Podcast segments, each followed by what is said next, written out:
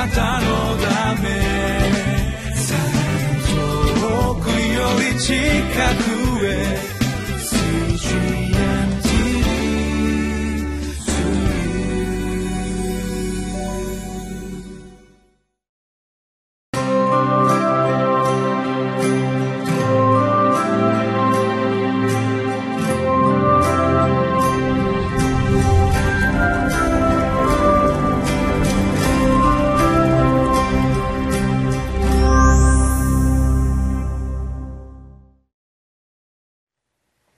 皆さんこんにちは。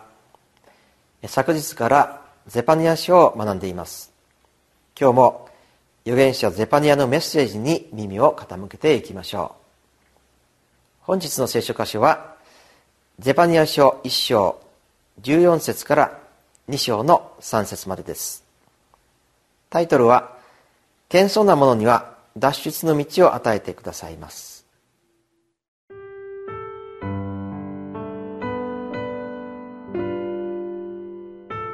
ゼパニア書一章十四節から二章三節主の大いなる日は近い。それは近く、非常に早く来る。聞け、主の日を。勇士も激しく叫ぶ。その日は激しい怒りの日。苦難と苦悩の日。荒廃と滅亡の日。闇と暗黒の日、雲と暗闇の日、角笛と時の声の日、城壁のある町々と高い四隅の塔が襲われる日だ。私は人を苦しめ、人々は盲人のように歩く。彼らは主に罪を犯したからだ。彼らの血は塵のように振りまかれ、彼らの腹渡は糞のように撒き散らされる。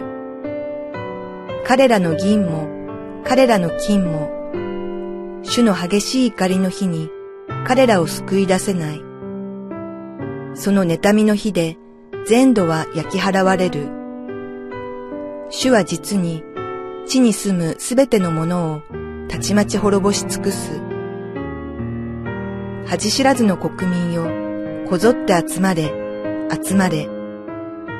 昼間、吹き散らされるもみ殻のように、あなた方がならないうちに、主の燃える怒りがまだあなた方を襲わないうちに、主の怒りの日がまだあなた方を襲わないうちに、主の定めを行う、この国のすべてのへりくだる者よ、主を尋ね求めよ、義を求めよ。柔和を求めよ。そうすれば、主の怒りの日にかくまわれるかもしれない。今日は昨日に続きまして、神のエルサレムに対する裁き、その後半を見ていきましょう。今日の箇所の一章の14節から18節までは、神の裁きについて書かれています。一章十四節には主の日とあります。主の日は神に従わない者にとっては裁きの日。従う者にとっては救いの日でもあります。さて主の日とはどんな日なのでしょうか。一章の十四節から十六節。それは大いなる日でありまた近い日でもあります。そして非常に早く来る日です。そしてその日には勇士も激しく叫ぶとあります。その日は神の激しい怒りの日であり苦難と苦悩の日荒廃と滅亡の日闇と暗黒の日雲と暗闇の日です。戦いのための角笛が吹き鳴らされ時の声が上げられる日でもあり城壁のある町々と高い四隅の塔が襲われる日でもあるのです。その日というのは私たちの予想を上回るスピードでやってきてそして激しい苦難が襲いかかり戦いにより町が滅び去ってしまう。そういう日でもあります。一章十七節十八節では人々が無残に死んでゆき誰も助ける者がないまま全地が焼き払焼き払われる光景が描かれています、まあ、このようにゼパニア一章では目を覆うような神の厳しい裁きの様子を見ることができるのです。続いてゼパニアの2章1節から3節に入るとまた新たな展開が見られます。それは神の怒りの日に際しても脱出の道があるということが示されているからです。2章の一節恥知らずの国民をこぞって集まれ集まれ。罪を犯したイスラエルの民に対して神は集まれと声をかけられます。ではなぜ集まらなければならないのでしょうか。2章の2節。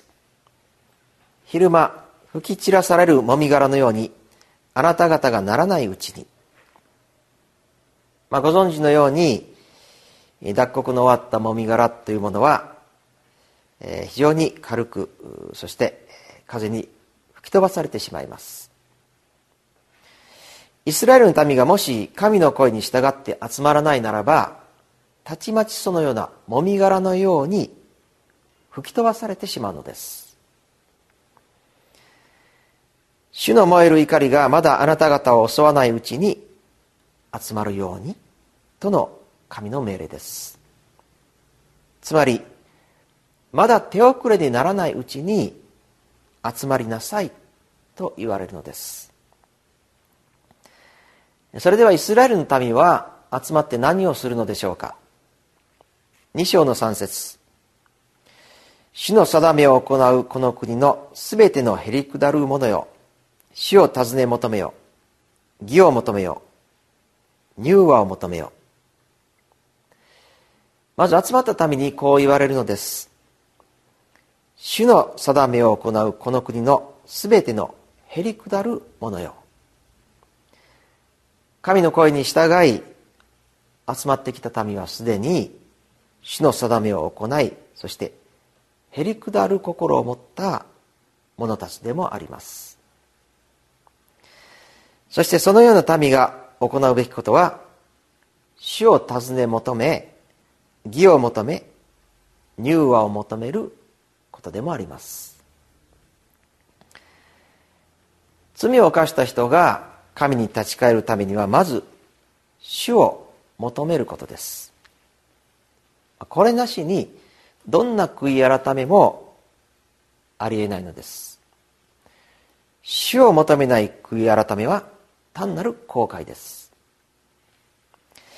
次に義を求めることです、まあ、言うまでもなく人の義ではなく神の義ですこれまで神の義に逆らってきた生き方を方向転換させそして神の義を求め神の義によって生きる生き方を求めるということですマタイの6章33節には、だから神の国とその義とをまず第一に求めなさいとあります。そして三つ目には、柔和を求めることです。柔和なところから争いは生まれません。マタイの5章5節柔和なものは幸いです。その人は死を相続するからです。そしてこの御言葉には、そうすればと続きます。もし人々が共に集まり、主を求め、義を求め、柔和を求めるならば、そうすれば、主の怒りの日にかくまわれるかもしれないとあるのです。神に対する悔い改めがその人を救うことになりますこれは旧約新約を通して表されている神様の変わらないご性質です現代に私たちも主の前に謙遜になって悔い改めるならば神様はそれをご覧になり許してくださいます。そしてこの新約時代の私たちには何よりもイエス様の十字架によって代価が前もって支払われているということを忘れてはいけないのです。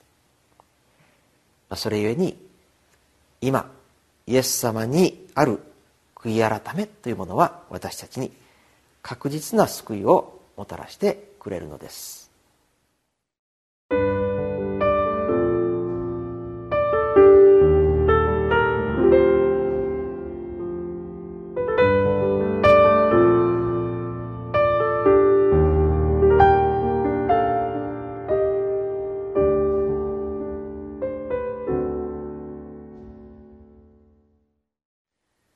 私たちが主の前に悔い改めるならば確実な救いをいただくことができます。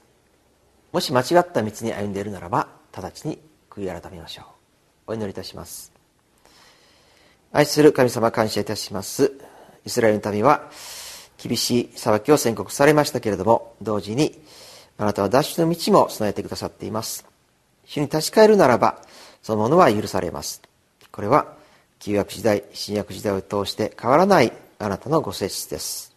そして今は何よりもイエス様の十字架によって私たちの罪が確実に許されるそのような道が開かれていることを感謝いたします。